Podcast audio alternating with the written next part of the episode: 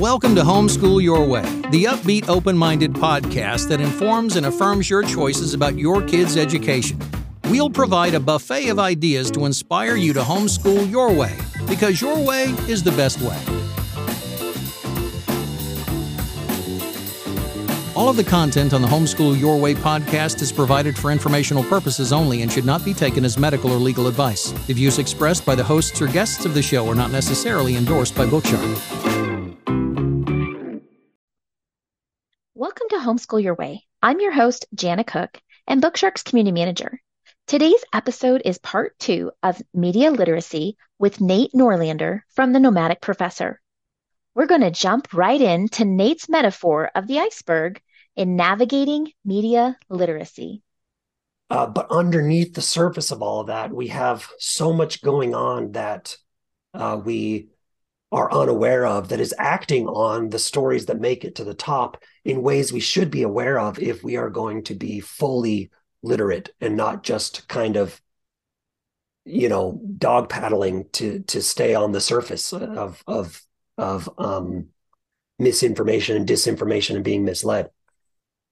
Um, all right, so I'm going to switch metaphors. So on the one hand, you know, you can think of it like an iceberg. On the top, you've got these kind of tips and tricks. There's a lot of fundamental stuff going on that you need to understand for those tips and tricks to be more than just Band-Aids. Now, if we switch metaphors to imagine a, that you are looking far away at something through a, a, um, a set of binoculars or a telescope. When you're looking through a lens like that, you can see a very small piece of what's out there and you can see it blown up, right? And that's great for its purpose. But what you can't see is everything going on around that zoomed in image. So if I'm looking at a bird or a, a mountain or whatever, I can see all the beautiful parts close up. And that's what these, these skills like lateral reading and corroboration are. They're kind of a really zoomed in look, very close to the surface. But there's a lot of stuff going on around outside of that zoomed in look that we should pay attention to. So in our media literacy course, I'm going to ask the students to take off the binoculars, or or the instructors, the, the parents, to take off the binoculars. Let's look at the whole picture. And we will, kind of like an onion, take off layers until we get back to the, the tips and tricks that help us navigate. But until we understand the rest, those really are just um, Band-Aids or things that help us uh, stay afloat. So I would argue there are, let me just tell you to, to keep it sort of concrete. We divide our course into five units. First one is called Fundamentals. Um, the second one is called History. Third is uh, Politics. Fourth is Language. And the fifth is Tools. And the fifth is the stuff I just mentioned, like corroboration, lateral reading. Got a lot of stuff before that. So in Fundamentals, we're going to talk about technology design. For example, um, the like button, Uh, the incentives for companies to get eyeballs and attention, right? The attention economy. All of these are related to the story you're reading on some foreign policy event or some domestic economic question. Uh, because, as you said, the story that reaches your eyeballs is the story that has met all this preceding criteria, not necessarily the story that um, is best serving you as a consumer of information. So technology design is very important. Um, I argue that technology, this is a little more abstract, so I'm not going to go deeply into it, but technology as a fundamental thing is important because we tend to think that we are using technologies to get what we want. But in fact, we're being shaped by the tools we use, whether it's our phone or uh, the internet or our vehicles. They shape our expectation, our expectations, our values, the things we find important. So it's kind of a relationship we have with our technologies, and they change us in important ways. So I think that's important to understand. I think psychology is important to understand, the ways that um, we tend to discount what other people believe if it contradicts our prior biases or intuitions. the way we tend to trust our intuitions very fast without really getting under the surface of them. And instead, we, if we have an intuition, we look for evidence that confirms it, evidence that supports it, rather than disconfirming evidence that might help us come to a better conclusion. So all this is kind of in the fundamentals box. When I read a story that is in the headlines today, say it's on the war in Ukraine, I should understand sort of in the background some of these things that are going on. I found it on the internet. That is related to technology design. Um, and it is, it, it's generating a lot of controversy. Um, and there's a, it's very partisan. So you have a, a left reaction and a right reaction. That's related to the way our intuitions seek to, you know, they look for congratulations more than they look for contradictions. And so that kind of bias that's built into um, the impact these stories have is important to understand.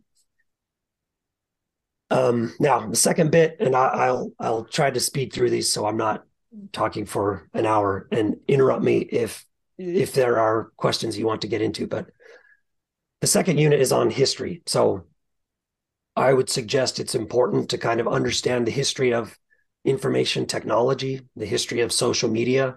So we can watch as um, social media and its goals and incentives evolve, say from the nineties to now, right? That's a very shallow history. Or we can look at the history of um, politics in America. So we'd go all the way back to the seventeen hundreds to now, and we'd look at the left and the right and the center and how these have evolved and changed, and how the teams have reoriented and their policy goals and objectives have evolved over time and morphed and even come to be exactly the opposite of what they used to be. So we want to understand partisanship, political bias, and the history of our technologies and politics. So that would be units two and three. Um, and I think that's important because if we're going to tell a student, look, you got to understand bias, they're looking at such a narrow slice of what that means if they don't understand left, right, liberal, conservative, progressive, um, you know, Democrats and Republicans. If they don't have a, a sort of broader framework for making sense of partisan means this, the left is reacting in this way because they have these sort of tendencies or values, and the right this way.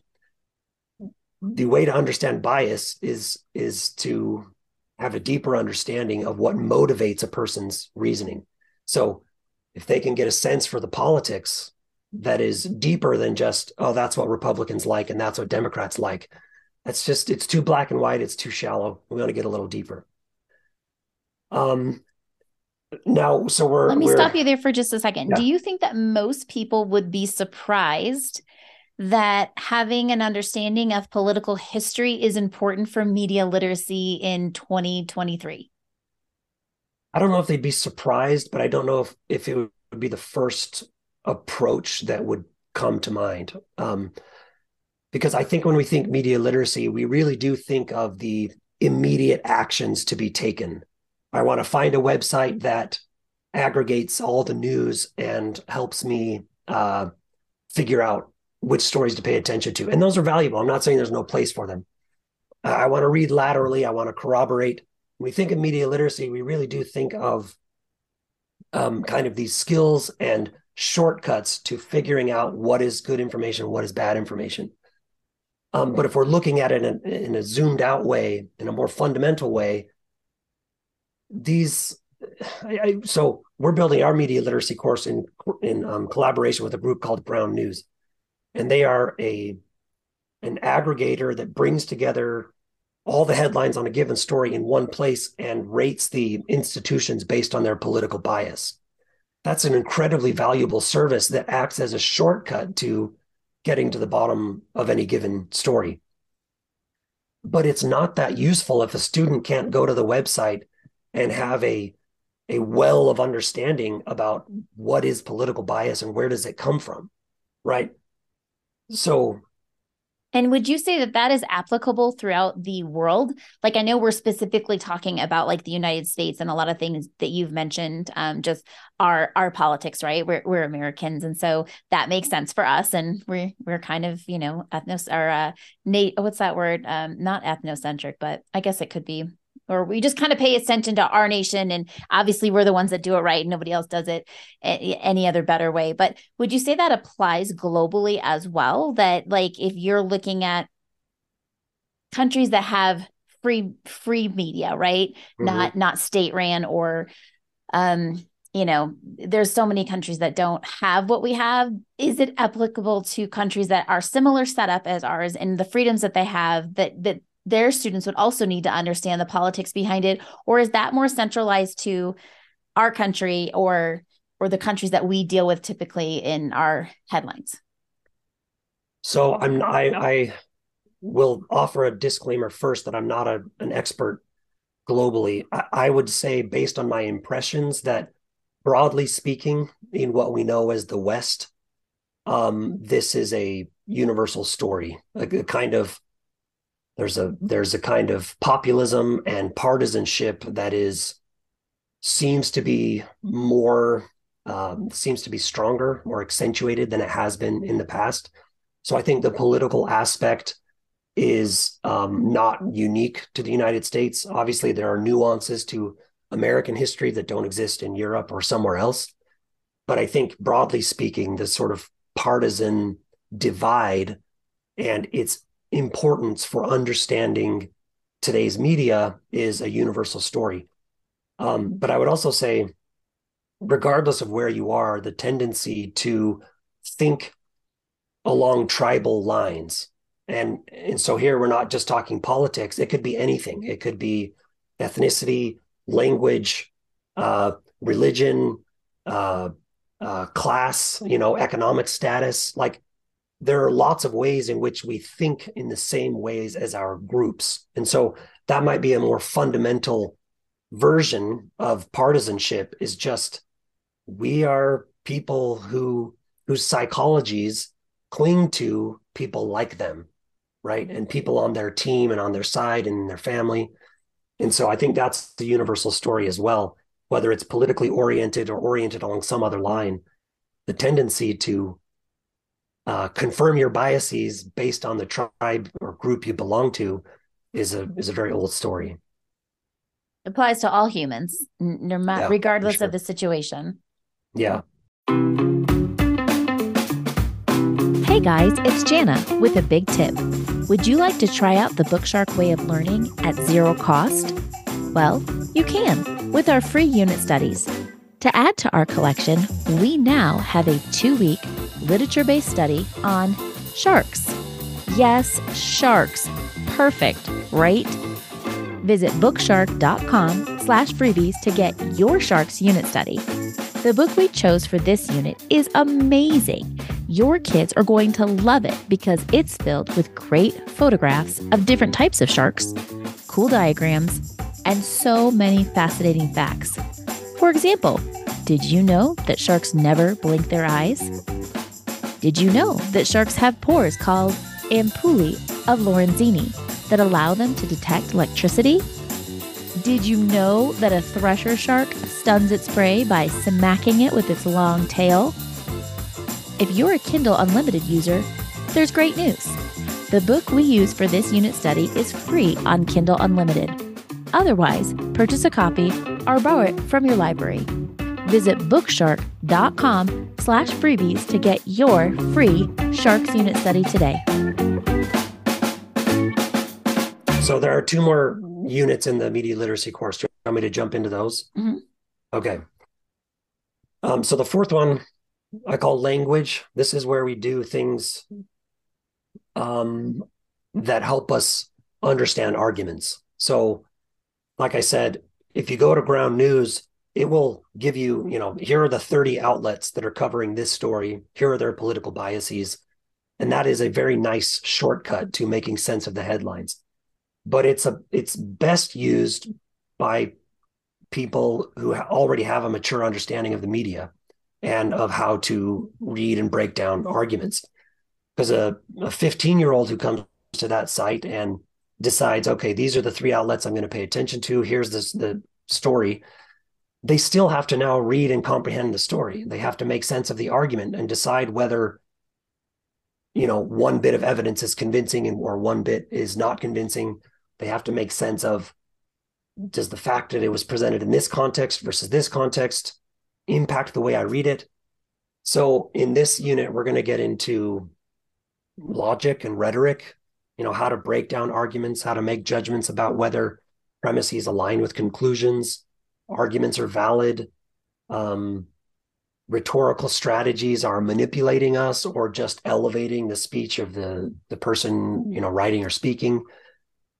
Um, we're going to get into word choice and tone and the way these have implications for what a writer or speaker is trying to say. It, it's going to help us read between the lines and tease out nuances that aren't explicitly stated. So the unit on language, we're really trying to say, okay, we've got some background here. We know about politics, technology, design. We know some of the fundamentals. Now, when you're actually in a story, how do you make sense of it? How do you, how do you judge the argument of a given author uh, or institution? So we're going to work with language until a student can break down a story um, into its component parts, can analyze language in a way that is convincing and useful, and will will serve them well when they have to, you know, decide who to vote for or what toothbrush to buy, or, you know, there, there are all kinds of ways in which this is practical for every person everywhere in society. Uh, and then the fifth one is tools. So this is where we're going to get to um, the some of the stuff we've talked about already. Um, lateral reading, we're going to open a new tab and find out about the institution we're reading from before we just dive in and start believing based on superficial indicators like the U R L or the lack of typos or the professionalism of the site and all of that. We're going to get back to the original source, and as opposed to, you know, it's funny, you can read a story online that without knowing it is really just a third-hand report that doesn't have anything original in it. So you might find a, a site that has reported what was reported in this site, and that site just reported what was reported in this site, which reported what was reported in this site. And then, it, you know, obviously the, the obvious um, analogy there is the game of telephone. One person. I think you just described every college paper I ever wrote.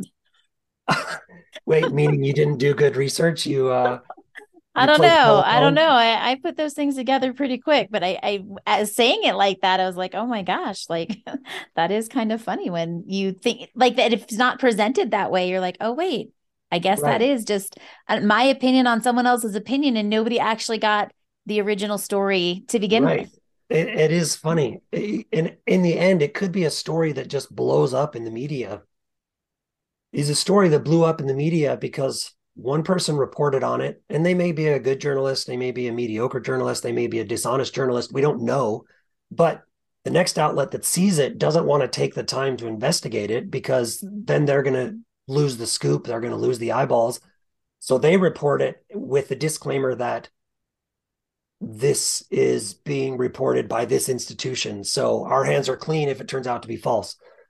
And then the next institution does the same thing, and you you end up with a kind of mushrooming of reportage or, or, or journalism that was only done once and hasn't been corroborated yet, but now you have this international story, right? And, and you know, obviously not every story is this exaggerated. I, I, I'm speaking to the extremes, but that's the kind of tendency. So in this um, final unit, we're gonna we're gonna hit some of these skills, these tips and tricks. How do you navigate the internet? How do you do searches on Google? Um, how do you find where information came from and make judgments about the reliability and credibility of that source or that author or that institution? Um, and so I feel like those skills are best learned when they're coming on top of a foundation of a really strong understanding of what's going on beneath the surface of all of this reportage, from technology design to psychology to partisanship to, you know, American politics, et cetera. Now you're ready to say, okay, I'm going to open a new tab and I'm going to find out about this institution and decide if it's worth reading, because you have some background to arm you with the ability to do that. But prior to that, I really, not that it's a bad thing to learn in isolation, but I think our students and our teachers and parents will be better served if those skills are learned on top of the fundamentals. So I'm excited to see this course. When can we expect it to be available for purchase?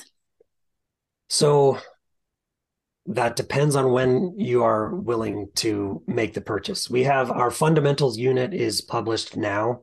Okay. Um, and available for purchase now. Any any purchases now will obviously get the rest of the content as it's released. Mm-hmm. Um, the we're putting out a, a new session about every three to five weeks. So there are maybe eight to ten sessions available now. There will be about thirty by the time the course is complete, and okay. We'll just roll them out until the course is complete. If you want to take it along with us, then you can take it at our pace. If you want to wait till it's done, it probably will be, you know, next summer before it's totally completed. Um, but we're working through jumping now into our unit on history from our unit on the fundamentals. Well, Nate, I appreciate the work that you and the professor are doing, not only um, the amazing videos that are on location, but also the idea of helping parents want to educate their children on how to properly uh, just walk alongside media in, in a world where we are just inundated with stories. And like you said, there, there, we couldn't possibly take it all in. But I think as homeschool parents, we are really trying to make sure that our children are armed, if whether they choose to go to college or not, to be, like I said, contributing members of society who aren't so apt for the clickbait, but have more critical uh, skills to say, okay, wait, there, there's a deeper question here. Or there's something else that I can, I can look at instead of just sensationalizing. I do kind of feel like, remember when we were kids, they had like the Star magazine and the Inquirer. And I don't even know if that stuff is still around, because I kind of feel like sometimes like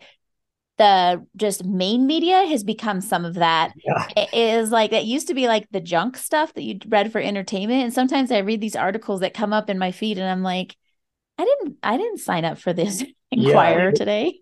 Yeah, that's a good point. The mainstream outlets are so hyper partisan that they've become versions of the tabloids. They might be reporting on more sophisticated stories like about Biden or Trump or, you know, this or that happening abroad. Um, so they're not talking about, you know, U F Os landing in your backyard or. Uh, well, I don't know. alien abduct. Well, that's true. Bad, bad example. We're not talking about alien abductions necessarily, or, um, you know, some fringe extreme claim that was kind of humorous before, but they're doing a similar version of that kind of um, sensationalism. Um, mm-hmm. So it, that is a good observation. And I personally, um, I don't think I have any mainstream. I mean, I think it's important to pay attention to kind of some mainstream conversation, so you're not totally out of touch, and, and you you get a sense for the way the culture is trending. But as far as reliable sources of news, I personally avoid most of what you would consider mainstream, because they're captured by their audience or their incentives or their um, you know, need for attention or or whatever it is. It could be honest or dishonest, but if it's been captured one way or another, I want to find somebody who's doing journalism, not entertainment. Yeah, and I think that's a really good distinction. I do feel like we've gotten into um, a trend where we just want to be entertained twenty-four seven. And so now to have, you know, like pick up a book and actually ask questions and say, well, what do I think about that? Or how does that apply to me? I think those are some of the things, especially at Bookshark, using literature-based Um, curriculum, the way we build it is so that we can keep that um, alive in today's society. And, and I know we're not the only ones. And so we're, we're excited to see that there is more and more people who are putting down the phone or getting off social media or starting to think a little bit more critically about the things that are just pumped to us twenty-four seven. So before we go, do you have a life hack or homeschool hack or educational hack that you can share with our listeners? I do. Um, briefly, I wanted to follow up because your your last um, the last thing you said was so relevant. There's a book we cover in media literacy called um, Amusing Ourselves to Death by an author named Neil Postman that is just so good at um, making critical distinctions between news and entertainment and our tendency to uh, believe they're the same thing. Uh, the hack I would offer is, um, I, I don't know if you'd call this a hack, you tell me. I would always be asking the question and training my students to ask the question, whether they're four years old or twenty-four years old, where did the information come from? It's a question that should be front and center in the minds of uh, students and parents alike. Where did the information come from? And that is at least a kind of first blush defense against your instinct to either confirm your own biases or reject evidence that doesn't feel good. Um, where did it come from? And that can kind of lead you down the path of asking other important questions about whether it's information you should consume, reject, consume with reservations, et cetera. It's a very good first blush question to ask. And ultimately, what we're trying to do is not necessarily train our kids with, here are the five things you always need to do, and then you'll be protected. It's more like an orientation toward our media environment. How should we be oriented? And if they're oriented with always starting with where did it come from, I think they'll be better able to manage what they encounter that we can't foresee on their own. Well, I think that is a wonderful hack, and I will um gonna start saying it in my house. So if my children see you at a convention and they're they say, "Thanks, Nate," because my mom asks us every time we say anything, where did that information come from? And I so, will feel like they're patting me on the back, so I will take yeah. it. Yes. Well, I appreciate the time. Thank you so much for coming on today. I know our audience, that was a lot of information. It is um, important for us to, you know, at least start thinking about these things. And so we will put all of your links and the Nomadic Professor's links in the show notes so that people can learn more about what you guys are doing and what you're putting out there. And then specifically about the um, course that we just talked about today. So thank you so much. Thank you. Thank you guys. Until next time. Bye-bye. For those of you who listen to the very end, the Nomadic Professor has some promotions for just for the podcast listeners. The first listener to use the code NOMADICSHARKSUB, S U B, will receive seventy-five percent off the life of a subscription for the Nomadic Professor. The second offer is for the first listener who uses the coupon code NOMADICSHARKSUB. Perch, P U R C H, will receive seventy-five percent off all products in the card. All other listeners can use the promotion code Sedentary Shark Sub or Sedentary Shark Perch to receive twenty percent off the life of a subscription or all purchases in the cart. Thanks to the Nomadic Professor for giving our listeners some great incentives. Until next time, bye-bye.